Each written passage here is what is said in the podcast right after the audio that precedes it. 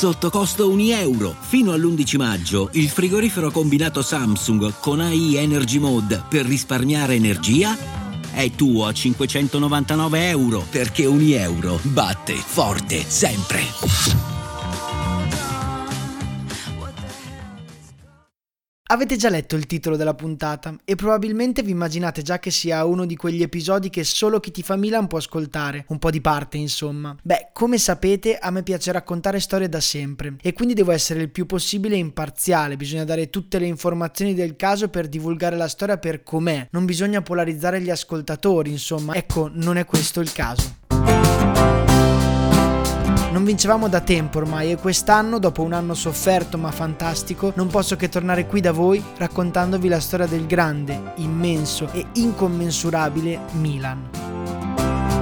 D'altronde, prima ancora di avere la passione per il racconto di storie, ho la passione per il Milan. Da molto prima, praticamente ci sono nato col Milan, anche se non sono uno di quei tifosi sfegatati, sono uno di quei tifosi che c'è quando c'è bisogno. Mio babbo tifa Milan ed una delle prime cose che mi ha insegnato è proprio questa, la fede calcistica. Ovviamente il primo ricordo deliberatamente riferito al Milan nella mia testa risale a quando avevo circa 6 anni e mio babbo, di ritorno dalla Cina per un viaggio di lavoro, mi ha portato a casa una maglia tarocca con un numero 7 ed un nome scritto scritto sopra Inzaghi.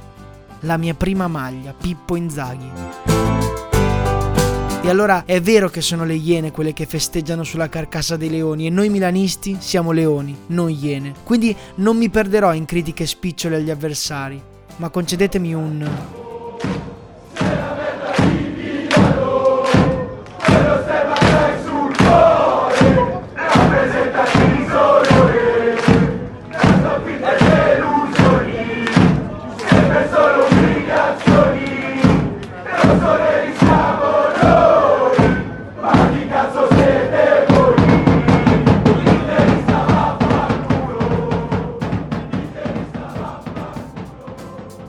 Ecco, lo dico fin da subito, è impossibile raccontare tutta la storia del Milan, tutti i personaggi, insomma, sono stati tantissimi, ma come quando si guardano delle diapositive, oggi proveremo a scorrere delle diapositive vere e proprie della storia, dei flash, dei personaggi e dei momenti, un po' vissuti, un po' ascoltati dai racconti di mio padre e un po' solo letti sui libri, ma tutti di un'estrema importanza. Con immenso piacere sono qui per raccontarvi la storia della prima squadra di Milano, l'AC Milan. Ho sempre sognato di essere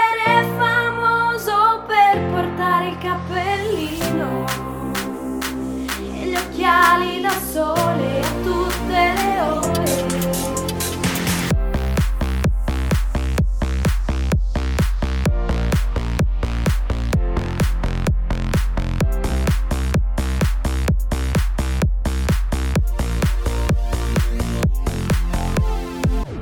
I ragazzacci. L'anno di nascita della società Milan lo sappiamo tutti, è scritto su quello scudetto che tanto amiamo. È il 1899, ma per arrivarci a quell'anno partiamo da un pochino prima. Alla fine del 1800 si diffonde pian piano in Europa, in particolare in Inghilterra, un nuovo sport chiamato football. E per la verità anche in Italia il calcio sta facendo parlare di sé. Infatti è stata fondata da pochissimo una squadra dilettante a Milano che si chiama Mediolanum. Questa società, una delle primissime in Italia, non riuscirà mai ad iscriversi al campionato italiano per i vari problemi finanziari, però è comunque parte della storia della nascita della cultura calcio in Italia. Come tutte le grandi storie, anche quella del Milan è una storia costellata di grandi nomi e seppur parliamo di squadra, di società, di gruppo, la storia è fatta dagli uomini e di uomini come sempre parliamo, solo che questa volta non di uno solo. Il nostro primo protagonista iniziale si chiama Herbert Kilpin, un tipo inglese venuto in Italia per esportare dall'Inghilterra questo nuovo sport che avrebbe conquistato nel corso degli anni tutto il mondo, il football. Prima Kilpin arriva a Milano e diventa amico con alcuni della fiaschetteria toscana di Via Bercea a Milano, con i quali passa del tempo a gozzovigliare e a bere birre e vino buono. Quel gruppo è composto da italiani e da stranieri. E la sera del 16 dicembre 1899, all'Hotel du Nord, proprio quel gruppo di buontemponi fonda il Milan Cricket and Football Club. Il presidente sarebbe stato un certo Alfred Edwards e in società ci sono tanti altri nomi, Nathan, Davis, Camperio, Dubini, Pirelli e ovviamente Kilpin. La stessa Gazzetta dello Sport ha fatto un trafiletto per parlare della riunione che ha portato alla creazione della nuova società. Lo stadio è il Trotter, vicino alla stazione centrale, mentre la divisa è una camicia a strisce rosso e nere, pantaloni bianchi, calzettoni rossi e un cappellino sempre a righe. Sì, perché in quel periodo si gioca col cappellino. 15 gennaio 1900 il Milan viene affidato alla FIF, la Federazione Italiana del Football, che di fatto è l'attuale FIGC, e la prima partita ufficiale arriva l'11 marzo del 1900, proprio contro la Mediolanum. In palio la prestigiosa medaglia del re. Ecco, la medaglia del re praticamente è un premio istituito da Umberto I di Savoia, re d'Italia, nonché appassionatissimo di calcio, che quindi ha istituito questo trofeo al termine del quale il vincitore avrebbe vinto la medaglia del re. Ecco, il Milan vince ed è quindi pronto a partecipare al primo vero campionato italiano precisamente nella stagione del 1900-1901. Non ci è voluto tanto ad aspettare il primo scudetto, infatti proprio quell'anno, il primo nel campionato italiano, lo scudetto lo vince la Milan Cricket and Football Club. Pian piano la dirigenza cambia, gli inglesi abbandonano e gli italiani capiscono che possono procedere da soli, in autonomia. Solo Kilpin rimane. La squadra cambia stadio, va a giocare nello stadio dell'Acqua Bella in corso Indipendenza e nel 1906, sempre la società che ormai è tutta italiana, decide di cambiare nome. Si chiamerà semplicemente Milan Football Club. Nel 1908 inoltre alcuni soci contrari al divieto di tesseramento degli stranieri imposto dal Milan si staccano e fondano il Football Club Internazionale, che quindi come racconta anche la storia non solo è la seconda squadra di Milano, ma è stata fondata da gente infelice del Milan, come quelli infelici della Ferrero che se ne sono andati e hanno fondato la Nutcao e si sa, la Nutcao fa schifo al cazzo. Da questa scissione in realtà per ben 44 anni il Milan non arriverà a grandi successi nello specifico, nonostante il presidente Piero Pirelli continui ad investire capitale, come per esempio nel 1926 quando viene inaugurato lo stadio di San Siro, fatto costruire proprio dal presidente stadio che fino al 1947 ha ospitato solo il Milan, la prima squadra di Milano e la prima squadra di San Siro. Lo stadio è molto bello, imponente, uno stadio che segue il modello inglese, senza curve e con circa 35.000 posti. Come già detto il Milan fa fatica per anni a vincere, così nel 1938 a seguito della vittoria del primo derby della Madonnina contro l'Inter, una vittoria epica perché vittoria del derby è anche la prima appunto, così tanto importante che da questa partita è nata la nomea dei giocatori milanisti soprannominati i diavoli rossoneri, anche se in realtà Kilpin lo diceva già da tempo, saremo una squadra di diavoli, i nostri colori saranno il rosso come il fuoco e il nero come la paura che incuteremo ai nostri avversari. Nel 1936 il nome della società cambia di nuovo perché le autorità fasciste impongono l'italianizzazione del nome in Milan Associazione Sportiva, denominazione cambiata nell'immediato dopoguerra in Associazione Calcio Milan. Ora abbiamo visto la partenza, diciamo, la fondazione, i primi anni di crescita e il nome, quello di Kilpin, l'uomo dietro all'inizio della società, ma per arrivare ai primi e veri anni di gloria del Milan dobbiamo aspettare il 1954, anno in cui Andrea Rizzoli diventa presidente della società. Rizzoli è il secondo periodo di quegli uomini da dire assolutamente per raccontare bene la storia del Milan. Epoca d'oro quella di Rizzoli, che nonostante fosse sempre stato un po' all'ombra del padre, è comunque stato un grandissimo uomo di calcio, oltre che visionario e innovatore. È un uomo per bene Rizzoli, un uomo buono e generoso. Ormai il calcio si è diffuso in Italia, ma ancora non c'è il concetto di società calcistica come azienda industriale e proprio Rizzoli, in un'intervista alla domanda di un giornalista che gli chiede se una squadra di calcio può essere paragonata ad un'azienda industriale, lui risponde: "Sì, potrebbe essere tranquillamente paragonata ad un'azienda. In Inghilterra è già così. Potrebbe essere paragonata addirittura a un'azienda di spettacolo. Il suo primo prodotto è lo spettacolo." Capite? Non solo il Milan, ma il calcio italiano è stato costruito da uomini come Andrea Rizzoli. L'anno in cui arriva lui succedono due cose fondamentali per la storia della società. La prima è la costruzione di Milanello, il primo centro completamente costruito per la preparazione atletica, un villaggio per la squadra di fatto. E Rizzoli lo ha costruito principalmente perché dato che i giocatori sono figli di contadini per la maggior parte e quindi vengono dalle campagne, farli andare a vivere in città con tutte le distrazioni e il caos potrebbe farli perdere, potrebbe fargli smarrire la via. Invece nel villaggio i calciatori, soprattutto i più giovani, avrebbero potuto condurre una vita in un ambiente più sano e puro.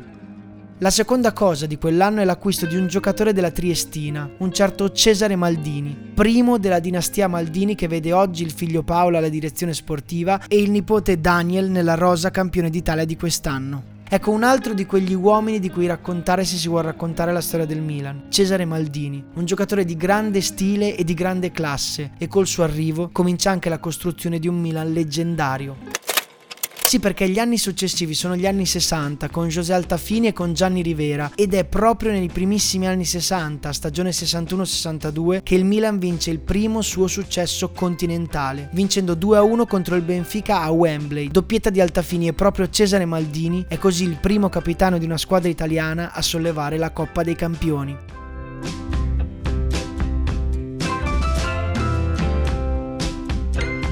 Scorriamo negli anni, non possiamo come al solito raccontare tutti i nomi, ma quelli veramente importanti anche solo citarli è fondamentale. Come quello di Nils Liedholm, in panchina con quel Milan assemblaggio perfetto di campioni e giovani promesse come Baresi.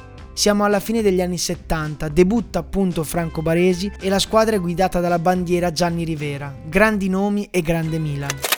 Gli anni 80 si aprono con gli anni della retrocessione in Serie B, anni di difficoltà, di deficit finanziario, anni infiniti che per fortuna terminano nel 1985-86, anno in cui a Udine esordisce da sedicenne Paolo Maldini, figlio di quel Cesare di cui abbiamo già parlato e soprattutto la società, dopo anni di crisi, viene ripianata e comprata dall'imprenditore milanese Silvio Berlusconi, il presidente più vincente della storia del calcio italiano. Con Berlusconi arrivano anche prima Arrigo Sacchi e poi due fenomeni olandesi Marco van Basten e Ruud Gullit. Già molti di noi qui cominciano a conoscere la storia perché l'hanno vissuta. Con Sacchi due coppe dei campioni, due supercoppe europee, due coppe intercontinentali e poi la supercoppa italiana del 1989. Ecco il Milan è a tutti gli effetti sul tetto del mondo. Il ciclo di vittorie di Sacchi si interrompe il 20 marzo 1991 nella notte di Marsiglia, in cui Adriano Galliani, durante il ritorno del quarto di finale di Coppa dei Campioni contro il Marsiglia, ha fatto ritirare la squadra per lo spegnimento di uno dei riflettori dello stadio. Ecco, in quel caso il Milan è stato squalificato dalle coppe europee per un anno. Sacchi ha lasciato la panchina del Milan per andare in nazionale la panchina è passata a Capello. Da menzionare ancora nella storia del nostro club c'è Carletto Ancelotti che arriva nella stagione 2001-2002, alla fine di un ciclo che alla fine del millennio non aveva dato troppe soddisfazioni al Milan, ma con Carletto ricomincia tutto.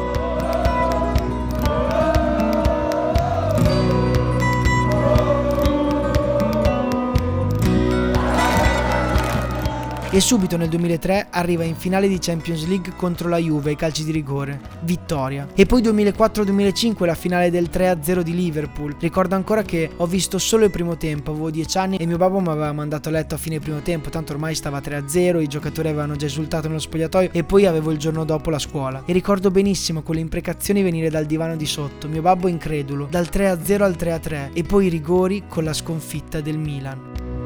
Ricordo la Champions del 2006-2007 vinta con doppietta di Pippo Inzaghi e Kakà. Siamo venuti fin qua per vedere segnare Kakà. Con le dita al cielo e poi Sceva, mamma mia quanto era forte Sceva. Per poi non parlare di Sedorf, Gattuso, Pirlo e Pato. Mamma santa quanto era forte. Si era fatto tutto il campo, aveva scartato metà Barcellona e aveva fatto gol. Pazzesco. Con diapositive confuse siamo arrivati alla vittoria di quest'anno. Sì, ho lasciato gli ultimi dieci anni, ma forse è meglio lasciarli. Non è una vittoria come tutte le altre, quella di questi giorni. Veniamo da anni di difficoltà, ma ogni diapositiva, ogni passo fatto è stato fatto anche per arrivare qui. Con questa vittoria meritata, sofferta, con non uno dei migliori Milan di sempre, ma che ancora una volta ha vinto grazie ai suoi uomini, al carisma di Ibra, a padre Pioli e a tutta la squadra, a quei ragazzi che hanno seguito e lottato fianco a fianco. Sì, perché la vittoria non è bella solo quando si vince, ma è ancora più bella se è condivisa, se alla fine ci si può dire siamo una grande squadra, se anche l'ultimo panchinaro o l'ultimo tifoso come me si sente parte di un qualcosa di grande. E allora caro Milan mi prendo questo ultimo minuto per ringraziarti di cuore. Grazie Milan perché in questi anni ci sei sempre stato, anche se io spesso no, anche solo quando non avevo niente di meglio da fare allora guardavo la partita del Milan. Grazie Milan perché quando mi chiedono di che squadra sei, alla fine nessuno mi dice mai oddio non il Milan, dicono sempre beh meglio che Juventino. Grazie Milan perché mi fai stare con gli amici sul divano a bere birre e a vedere la partita assieme. Grazie Milan perché da quando sono piccolo c'è solo il Milan. Grazie Milan perché Pippo Inzaghi mi ha insegnato che anche se nella vita non sei nato con le doti migliori del mondo, con la grinta puoi arrivare dappertutto. Grazie Milan perché con Ibra mi ha insegnato cosa vuol dire avere un leader da seguire, un maestro da cui imparare. Grazie Milan perché con Stefano Pioli mi hai fatto scoprire come vorrei essere guardato dai miei superiori a lavoro. Grazie Milan perché con Calulu mi ha insegnato che bisogna farsi trovare sempre pronti al momento giusto e con Daniel Maldini che anche se non siamo pronti al momento giusto comunque c'è possibilità sempre di riscattarsi. Grazie Milan perché con Leao mi ha insegnato che a volte veramente serve tempo. Grazie Milan perché chiunque passi dal Milan vuole bene al Milan e spesso ritorna. Grazie Milan perché quella volta che sono venuto a San Siro, anche se al gol sono volato di 30 metri e non ho più trovato i miei amici, e c'era quel tipo che mi spingeva e si incazzavano se non cantavo, mi sono sentito a casa. Grazie Milan perché mi fai sentire parte di qualcosa di grande. Ecco, e allora grazie Milan perché quest'anno hai fatto sentire vincitori tutti, anche i tifosi spesso occasionali e poco attenti come me. Grazie di tutto Milan.